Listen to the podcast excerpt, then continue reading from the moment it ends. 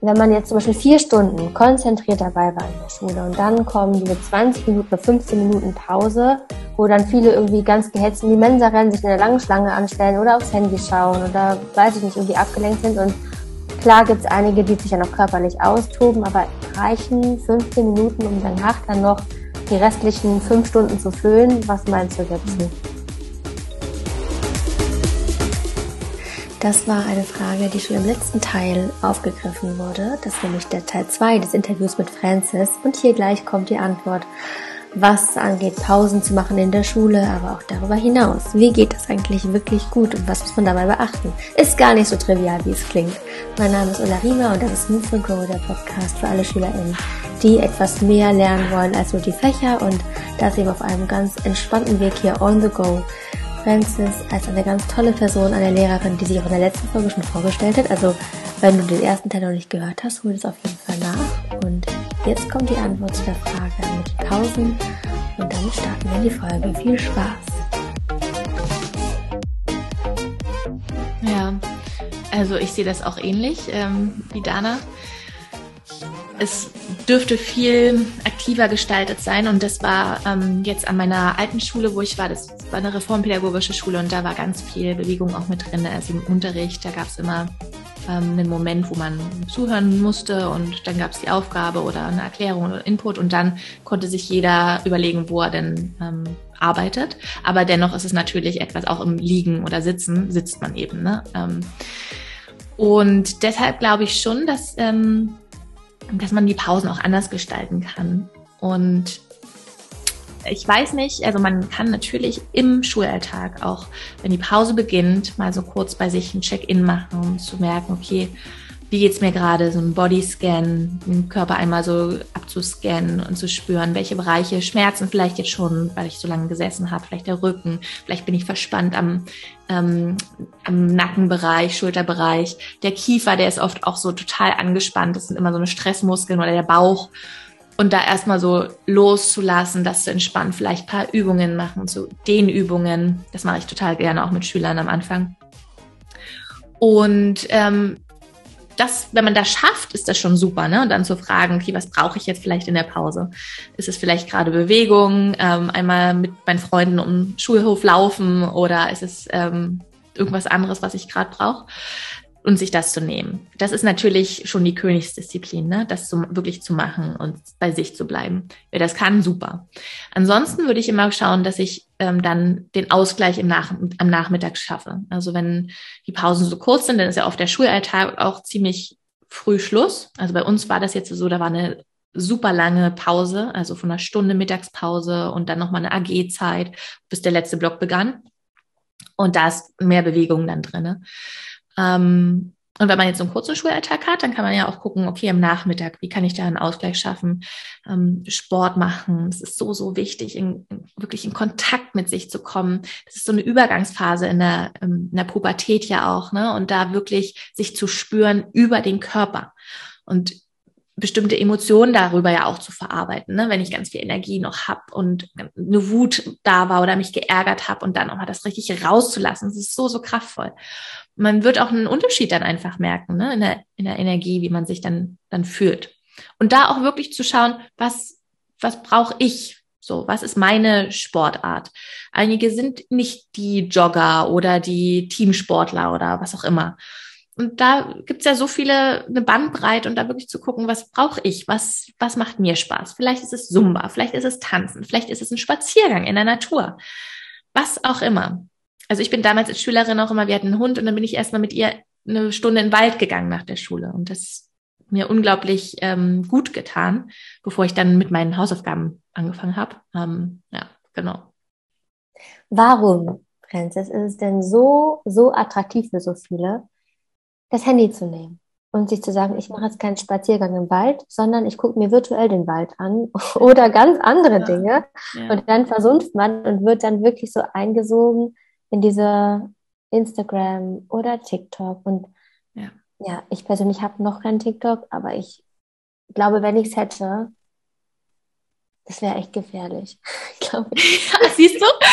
und, und wir Erwachsenen sagen das ja schon. Und ein Kindergehirn ähm, oder ein Jugendgehirn, das ist, also der präfrontale Kortex, der wächst noch bis zum 20. Lebensjahr.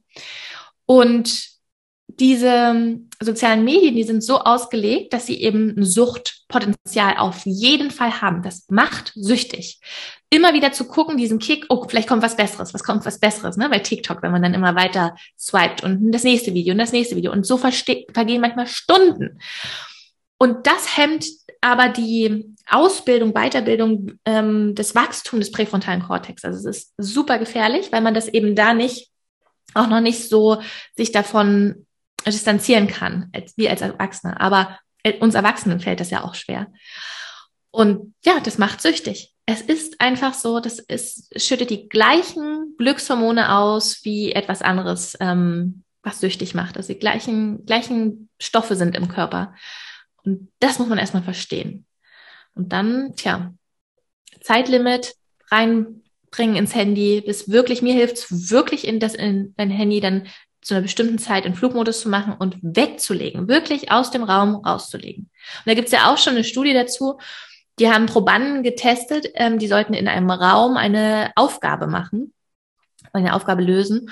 Und bei, den, bei der einen Gruppe, Versuchsgruppe, lag das Handy direkt daneben. Und bei der anderen Gruppe lag es im Raum draußen. Und dann frage ich, das habe ich auch oft mit den Schülern immer besprochen, welche Gruppe wird wohl die Aufgabe schneller gelöst haben? Die Gruppe, wo das Handy draußen lag.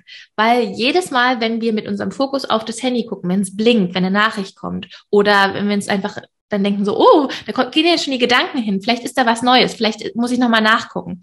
Und all diese Gedanken und dieser Fokus immer wieder aufs Handy ist eine unglaubliche Kraft, die da und Energie, die da verpulvert wird. Weil wir immer wieder mit dem Fokus switchen, immer wieder ähm, auf das Handy und dann wieder zurück zur Aufgabe, wieder aufs Handy, zurück zur Aufgabe. Das ist so aufwendig von, vom Energiehaushalt her, dass man da nicht so schnell ist, nicht so fokussiert arbeitet. Und deshalb ist es wirklich auch hilfreich, auch im Freizeitbereich, das Handy mal wegzulegen, um der Kreativität wieder Raum zu geben, auch der Langeweile, die dann kommen darf. Ich glaube nämlich, dass wirklich die aktuelle Generation ganz wenig Langeweile verspürt, weil man man Langeweile hat, nimmt man ja sofort das Handy und guckt sich dann soziale Medien an und scrollt da rum.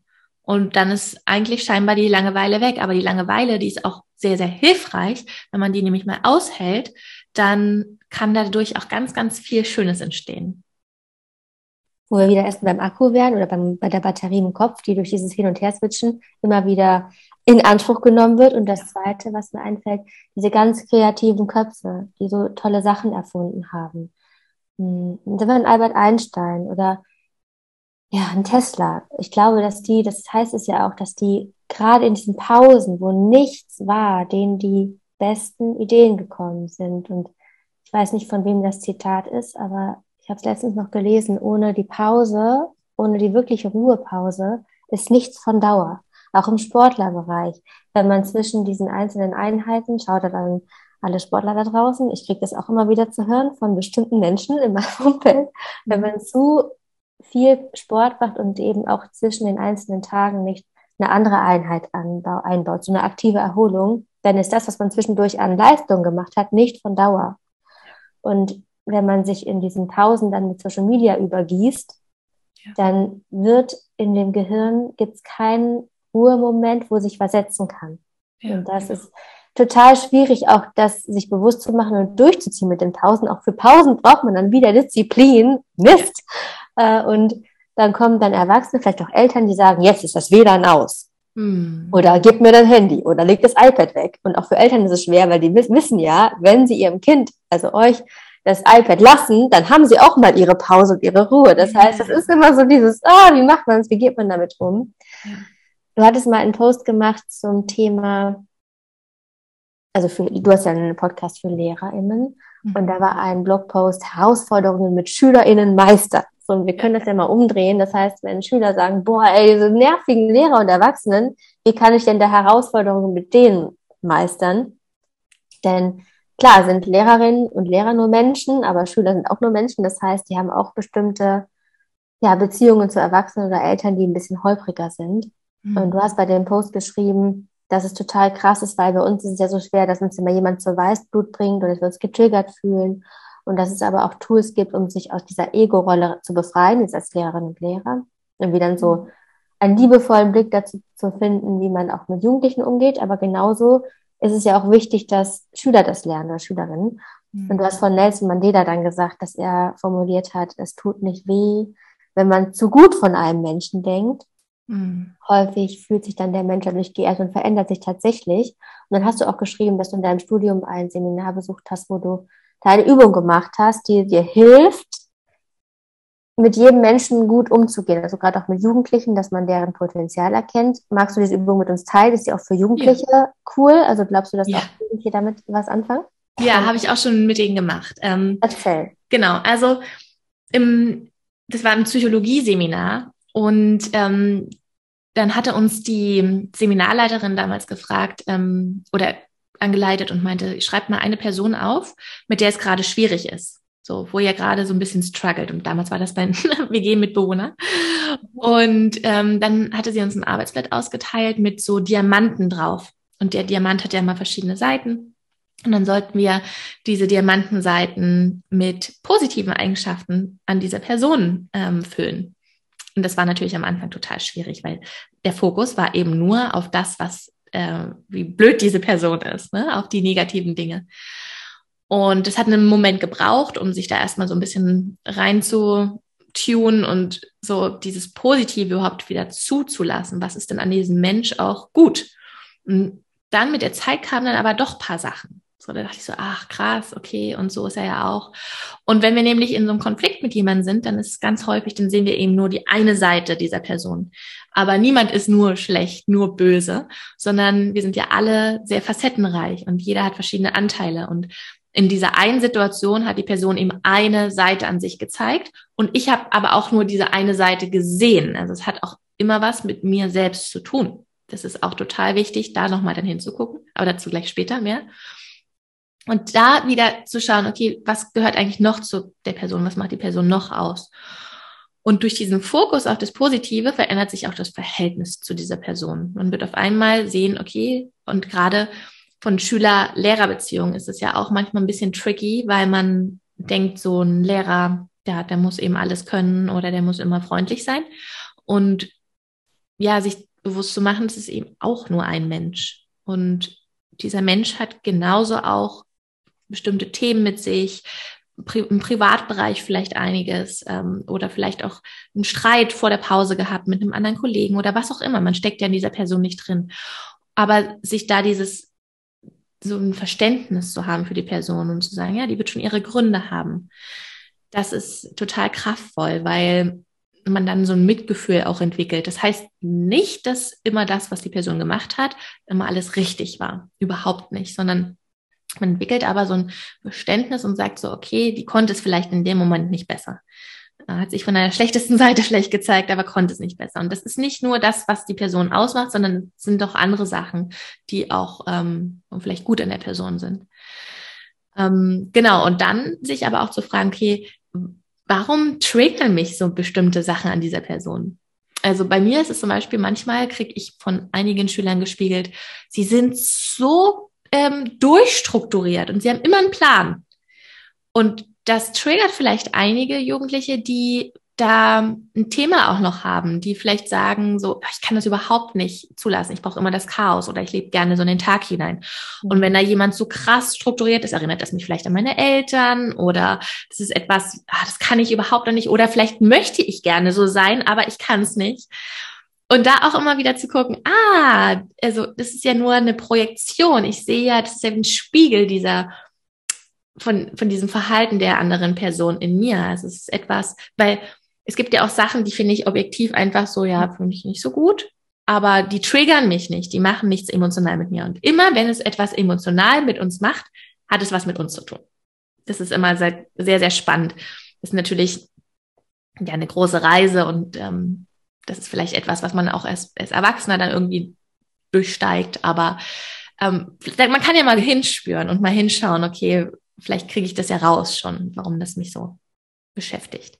Und was ich auch immer ähm, meinen SchülerInnen gesagt habe, verletzte Menschen verletzen Menschen. das ist auch so ein Spruch, wo man immer wieder spüren kann, ah, okay, derjenige hat vielleicht auch vielleicht ein anderer Schüler, der hat vielleicht jetzt so sehr sowas Böses gesagt und immer wieder macht er sowas Böses, weil er selber verletzt ist. Ein Mensch, der mit sich im Reinen, im Frieden ist, der, der macht sowas nicht. Der, der ist so auch, strahlt diesen Frieden auch aus. Und wenn wir selber diese Themen haben und selber verletzt sind, dann verletzen wir auch gern andere Menschen. Und das ist vielleicht auch nochmal so zu verstehen, wenn man dann einen Lehrer zum Beispiel hat, der so furchtbar ist. Und ich kenne auch wirklich äh, solche Lehrkräfte. Ich habe selber auch so jemanden gehabt in meiner Schulzeit. Und das hat mir dann immer ganz gut geholfen, zu sagen, verletzte Menschen verletzen Menschen. Ja. ja total. Ich kenne auch äh, sowas aus meiner Schulzeit damals. Und ich hätte gerne diesen Spruch schon damals gekannt, mhm. weil der einem zeigt, krass, ich habe diese Antennen ich merke, wie das weh tut. Und ich merke dadurch, ich würde das nie so machen. Deswegen bin ich in den gewissen Punkten vielleicht sogar diesem, dieser Lehrperson voraus in manchen Dingen. Und wo man selber, sich selber dann ganz liebevoll mit sich sein kann in dem Moment. Und das mit dem Diamanten, diese Übung, die finde ich so schön, weil die kann man ja auch mit sich selber machen. Ich kenne das als Feedbackblume, dass man so eine Blume mit ganz vielen Blütenblättern macht und dann zwischen rausstellt, was bin ich also? Ich bin Schülerin oder Schüler, ich bin aber auch Schwester oder Bruder, ich bin vielleicht Sportler, ich bin vielleicht mh, hm, Musiker. Und dass man sieht, okay, wenn jetzt jemand, wenn ich irgendwie merke, boah, da und da finde ich, werte ich mich total ab, dann beziehe ich mich auf ein mini kleines Blütenblatt. Und es gibt aber noch so viele andere, wo ich ganz anders drauf bin. Und das heißt, auch das kann man sich so schön visualisieren und sehen. Ich habe diese anderen Seiten oder ich habe beim Diamanten auch die anderen Seiten. Und gerade sehe ich auf diese eine kleine Kante in dem Diamanten, die mir nicht gefällt, aber es gibt ja noch so viele andere Seiten. Und ja. das ist etwas, was man sich bewusst machen kann, wo man mit sich selber auch zufrieden schließen kann. Natürlich auch mit anderen, super gut. Und mit sich selber auch. Ja, aber du hast schon gesagt, es ist eine Reise und genauso sehe ich das auch. Mhm. mhm. Ähm, du hast ja eben schon gesagt, dass du manchmal von diesem, vom Bodyscan ein paar Mal gesprochen und ja generell von Übungen. Würdest du eine kleine Übung machen? mit den Leuten, die jetzt zuhören? So zwei, drei Minuten? Ja, gerne. Cool. Also, dann, ähm, egal wo du jetzt gerade bist, wenn du einen Moment hast, um dich hinzusetzen, dann setz dich gern hin. Wenn du gerade irgendwo unterwegs bist, dann mach die Übung einfach so. Und wenn du möchtest, kannst du die Augen schließen. Wenn du sitzt, zieh gerne nochmal die Schultern zu den Ohren. Atme hier tief ein. Halte kurz den Atem. Und dann atme aus durch den Mund, lass die Schultern nach hinten unten sinken, lass den Brustkorb nach vorne öffnen. Lass die Atmung ganz natürlich kommen und gehen. Und dann spür mal die Füße am Boden. Und dann weiter mit deiner Aufmerksamkeit zu den Waden. Zu den Oberschenkeln, Spür die Unterfläche, auf der du sitzt. Und gib noch mehr Gewicht ab. Lass dich hier vollkommen sinken.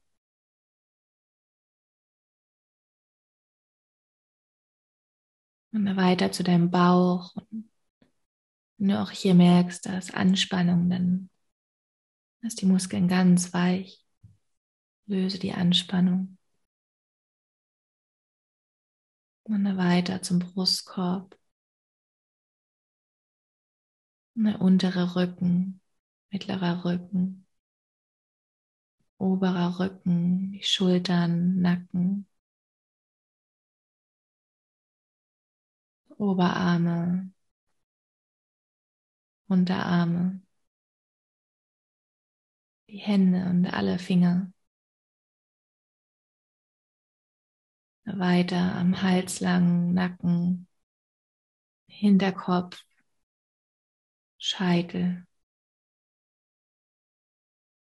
deine Stirn. Schau auch hier, ob die Stirn entspannt ist oder angespannt. Die Stirn ganz glatt. Alle Muskeln um die Augen ganz weich, ganz entspannt. der Kiefer gelöst. Und nimm hier den ganzen Körper wahr, von Kopf bis Fuß. Entspannung. Die rechte Seite deines Körpers wahr, von Kopf bis Fuß. Die linke Seite deines Körpers wahr, von Kopf bis Fuß.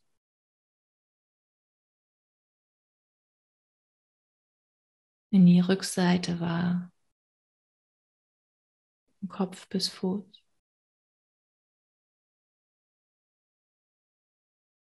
Und deine Vorderseite war.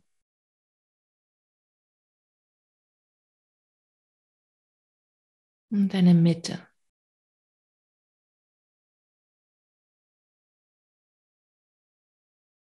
Spüren dein Herz hinein. spürst du auch den Herzschlag.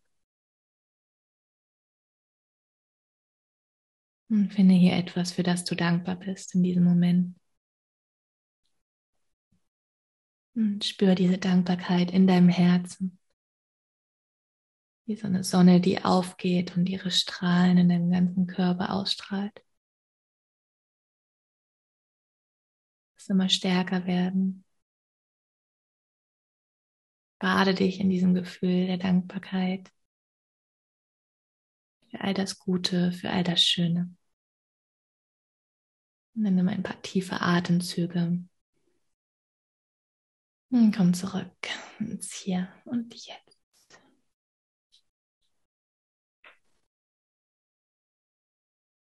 Dankeschön. Also ich habe mitgemacht und ähm, es macht wirklich einen großen Unterschied. Und ja. ich finde es auch, ich erinnere mich daran, als ich das zum ersten Mal gemacht habe, sowas, wie, wie verrückt es ist, dass man sein Herz, was die ganze Zeit, ohne dass man irgendwas tut, für einen schlägt und uns leben lässt. Und wie selten wir das irgendwie wahrnehmen und uns bewusst machen. Und auch gerade durch diese Dankbarkeit, die man ja, wenn man aufs Herz sich konzentriert und dann fühlt, wie, wie viel leichter das sogar dadurch geht auch. Ja. Finde ich persönlich. Das ist schon toll. Und danke. Mega schöne Übung. Wenn du SchülerInnen eine Lebensweisheit mitgibst, vielleicht du hast es ja gerade selber gesagt, du warst auf dem Abiball. Mhm. Was sagst du Schülern, die jetzt, ob die jetzt gerade in die Schule reinkommen oder auch jetzt Abschluss machen oder mittendrin sind? Welche Lebensweisheit gibst du ihnen mit und sagst, das solltet ihr immer beherzigen? Nee, das ist witzig, äh, dass du es fragst, weil ich war letztens im, im Wald und habe mich genau das gefragt, was ich jetzt ähm, den Jüngeren oder meinem jüngeren Ich auch sagen würde in dieser Phase, weil ich eben vom Abiball kam und da so emotional noch so gerührt war. Und ich glaube, es ist wirklich lebe, nutze deine Freiheit. Und gerade wenn man jetzt den Abschluss gemacht hat, was für eine geile Lebensphase ist das, wirklich alles, alle Freiheiten zu haben, alle Möglichkeiten zu haben.